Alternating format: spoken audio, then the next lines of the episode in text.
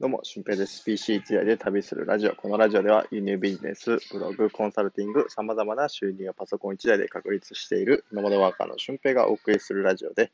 ノウハウや思考方法についてお話ししていきたいと思います。えー、今日もちょっと外からの配信で、えー、ちょっと風の音とかもね、入ってるかもしれませんが、ご了承くださいませ。えー、そうですね、今日のお話なんですけども、今日は働き方のフェーズについてお話ししたいと思います。まあ、以前も、えー、どこかでね、お話ししたと思うんですけど、まあ、また改めてお話をしようかなと思います。えー、働き方のフェーズ、まずライスワークっていうのがあります。ライスワークっていうのは、ご飯を食べるための収入っていうことですね。まあ、つまり、まあ、多くの人がそうだと思います。自分がこれ本気でやりたいとかね、めっちゃ好きだからやってるっていうより、まあ、これがないと食べていけないから、え、やってるっていう人が多いんじゃないかなと。まあ、これがライスワーク、食べていくための収入ですね。えー、です。で、次がライクワークって言って、え、自分が本当に好きだからやってる仕事、好きで収入になることが、えー、ライクワークっていうところですね。まあ、僕の仕事はまあここに近いし、次の段階のフェーズにも近いかなと思います。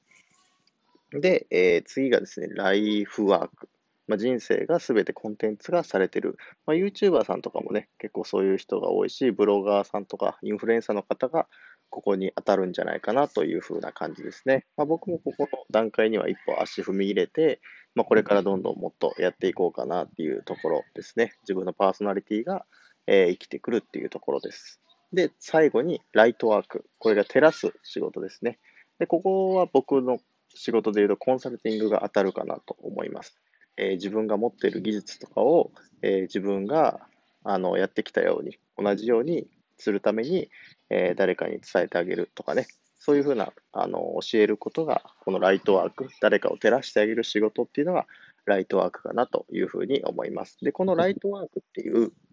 働き方を僕は目指していて、まあ、そのために、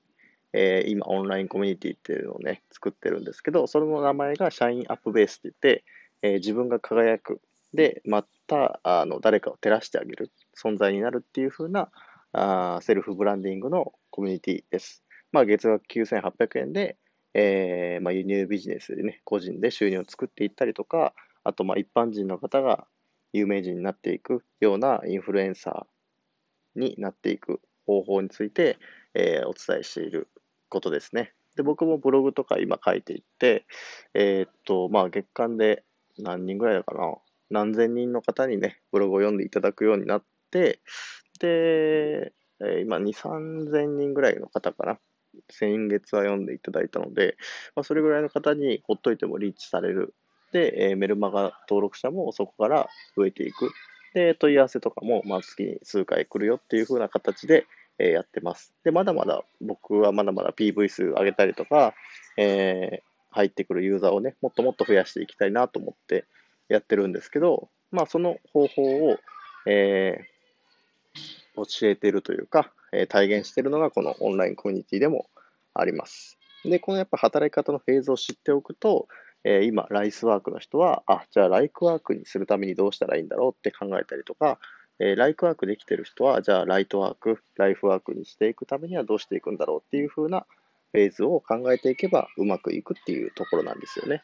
やっぱりこの次の段階に進むっていうところっていうのは、かなりこう恐怖を覚えたりとか、えー、自分には本当にできるのかなっていうふうな自信がね、なくなったりとかもするんですけど、まあ、この道をこう進むってなったら、えー、必ずその次の道っていうのが見えてきたりもするんですよね。うん、僕もあのゲストハウスを巻き込んだ全国ゲストハウスフェスティバルをやろうって思って、まあ言ったはいいけど何したらいいんだろうっていうので、まあまず一つ二つえー、企画を集めてやっていって、で、今はもう15個から20個ぐらい企画が集まっている状態で、あのー、すごい形になってきたなっていうふうに思います。だから、それも結局、僕はこういうふうにしてやります。みんなのこういう願いをこういう形にしてやりたいんですけど、どうですかっていうふうなことを、えー、描いていったからこそできる仕事なんですよね。で、やっぱ会社員の方っていうのは、こうやって自分で動くことがなかなかないと思うんですよ、機械的に。で僕もあの学校の先生してた時は結構右に習いで、えー、仕事をしていてなんかここおかしいなって思っていても右へ習いで仕事をしていた部分が絶対あるし、まあ、そうしないといけないんじゃないかなって思ってたりもね、するし、もしそれを破ったらなんか悪いことが起きるんじゃないかな、みたいな感じで捉えてました。でもやっぱ自営業に変わると、そこが自分ごとになって、あ、こうした方がいいんなら絶対今からこうしようっていうふうに切り替えることができちゃうんですよね。うん、だからやっぱ今これやろうかなと思ってて、やっぱ無理かなってこう悩んでる人は、えー、この道を行くってちゃんと決めた方がいいですよね。で、そうすることによって、ライスワーク、ライフワーク、あライクワーク、ライフワーク、ライトワークっていう風なフェーズを踏んでいけると思います。で、まあ本当にこう精神論的なことばっかりね、今日はお話ししようかなと思うんですけど、やっぱこうやり続けていくとね、壁ばっかり現れるんですよ。うん、ゲストハウスフェスティバルするに集客はどうするんだとかね、えー、決済システムどうするんだとかね、いろいろこう、あの、問い合わせが来たりもするんですよね。うん、企画が考えつかないですとかね。で、そんな時に、あの諦めてしまってね、ああ、もうこんな壁ができたから、もう乗り越えるのやめたってなると、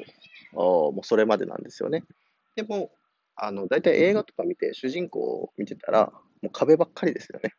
うん。壁があるからこそやっぱ面白いし、壁のない、こう、ストーリーだとすると、それはこう映画の中に出てくる通行人とか脇役レベルの話だと思うので、やっぱ自分の人生の主人公は自分って捉えたときに、壁が多いっていうのがやっぱ正しいことなんじゃないかなって、えー、捉えるように僕はしてます。そう。だからね、まあいろんな人と会ったりとか、えー、いろんなことに挑戦したりとか、で、その中でこう、絶対こう失敗はするんですよね。で、失敗っていうのは、あの、失敗じゃなくて、こう、結果が出たっていうことなので、その結果をまたどうするのか、ある意味データ集めみたいな感じで、えー、物事って成り立っていってると思うので、あの、それを失敗って捉えてやめてしまうのか、あこの方法でやったらこの結果が出るっていうふうに捉えて、また次の方法を探すのか。まあ、それを考えるだけでもね、また大きな違いが出てくるんじゃないかなと思います。うん。まあ、なんか悩みがあるときっていうのは、えー、紙に書き出すといいっていうふうに今日読んだ本にね、書いてあったので、えー、ぜひね、まあ、寝る前とか、その悩みを抱えすぎてて寝れないとかいう人は、えー、ぜひ、この、紙に書いてみてください。紙に書いてから寝るようにすると、あの、その悩みっていうのが、そこの一旦紙に書き出されて、えー、自分は